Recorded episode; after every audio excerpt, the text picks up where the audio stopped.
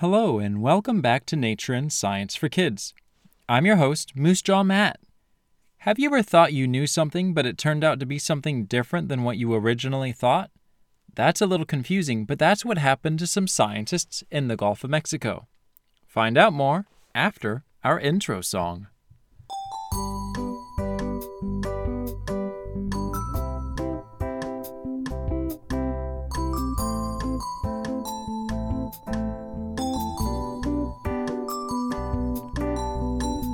Scientists have been studying a group of whales in the Gulf of Mexico. It's called the Gulf of Mexico because it's a large gulf surrounded by Mexico and southern states, including Florida.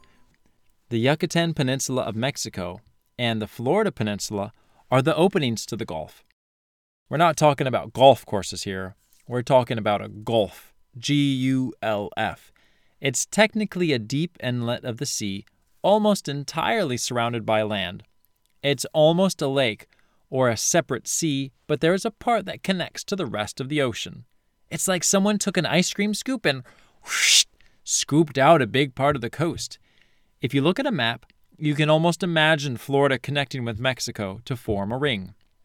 Anyway, scientists were there in the scooped out part studying ice cream flavored whales. I mean, just whales. They were studying what they thought were Bryde's whales. If you look at the word Bryde's, it looks like it should be pronounced brides, like the lady who walks down the aisle on her wedding day. But no. Just when you think you know how to read and pronounce letters properly, the English language just, bam, surprises you. It's as if, for certain words, they decide they would use random letters without thinking about how they should sound. I'm a teacher, and these things get me a little riled up. Let it go, Moosejaw. Let it go. Just as I thought Bryde's should be pronounced brides, so the scientists thought they were studying Bryde's whales, but they weren't. It was an entirely new species confirmed just this month, in February. How do you like that? 2020 gave us COVID, but 2021 has given us a new whale called Rice's whale. It was named after Dale Rice, the first person to observe and document their presence in the Gulf of Mexico. To document means to write down what is observed so other people know. Before I share some fabulous and fun facts about the Rice's whale, it's a good time to talk about measurements. In the United States, we use a system called U.S. customary. This includes pounds, feet, inches, ounces, teaspoons, tablespoons, and other confusing units you probably have a hard time remembering. I won't hold back my opinion. I'd be happy to see it go away.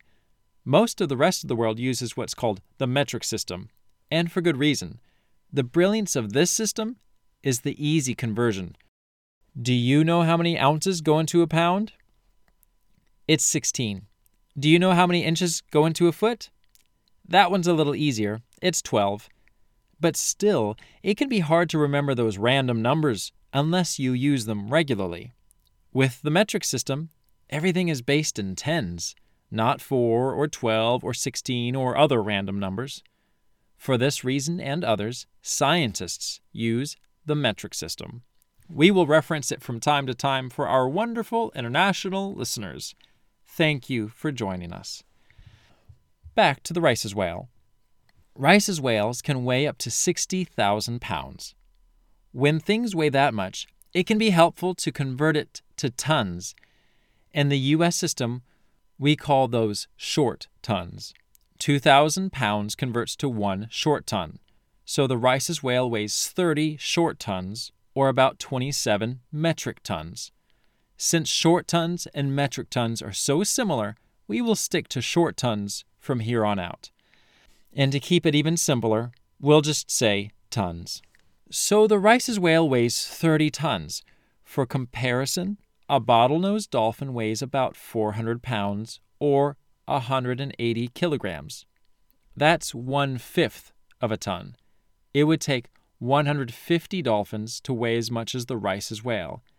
And a blue whale, the largest animal in the world, weighs around 190 tons it would take about six Rice's whales to weigh as much as one blue whale, and they would still be 20,000 pounds under. Wow. Now, how long do you think the Rice's whale is? It can grow up to 42 feet long. That's as long as about seven tall adults standing on top. Of, wait, wait, wait, wait. No, not standing. That's not a good idea. Why would they do that? But seven tall adults, maybe laying end to end. A bottlenose dolphin is about 12 feet long, so about two adults. So three and a half dolphins would equal one Rice's whale in length. Now, how about the blue whale? How long is it? 105 feet long. That's huge. Two and a half Rice's whales would be as long as one blue whale. While scientists don't know for sure, they estimate that Rice's whales probably live for about 60 years. They get this number by comparing with other similar whales. Rice's whales are only found in the Gulf of Mexico, based on current knowledge. So the question is how did they figure out it was a new species?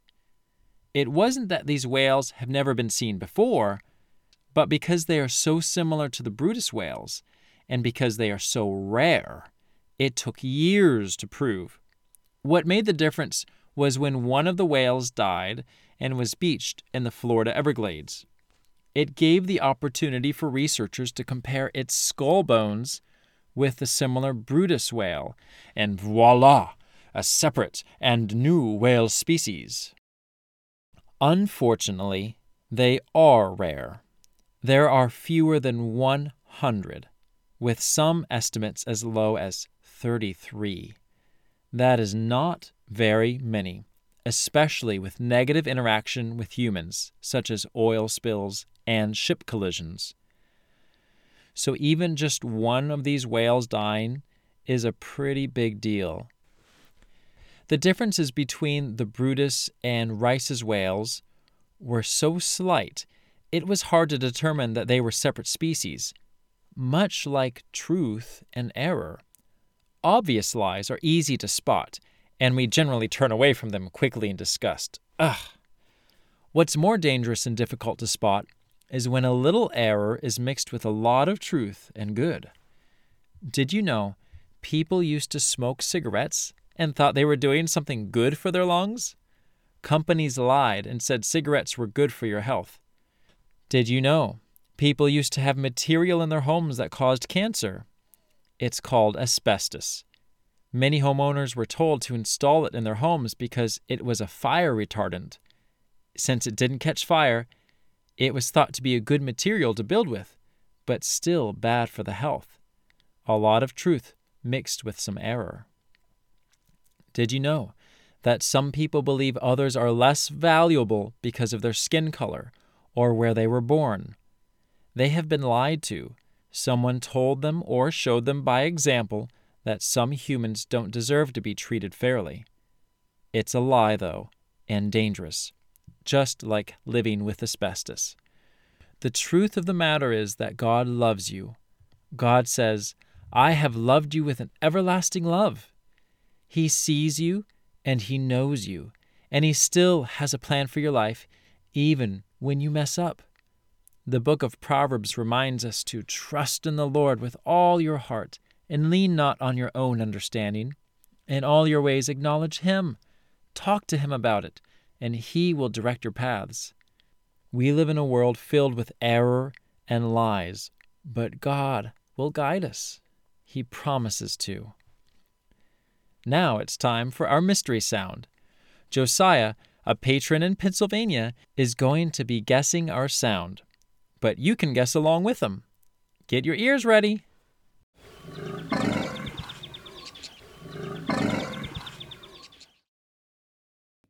sounds like dinosaurs and birds roaring.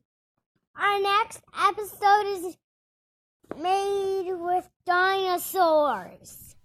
Tune in next week to hear our next episode.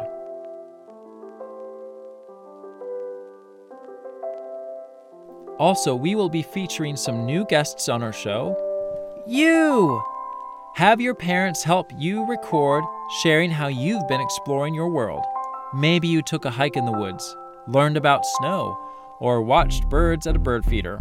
There are so many ways to explore what God has created. Once you record how you've explored your world, send me the audio and I'll share it in a future episode.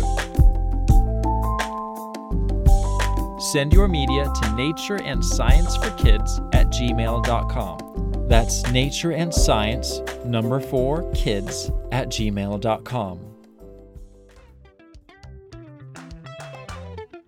Thank you for listening. I'm Moosejaw Matt. Until next time, keep exploring your world.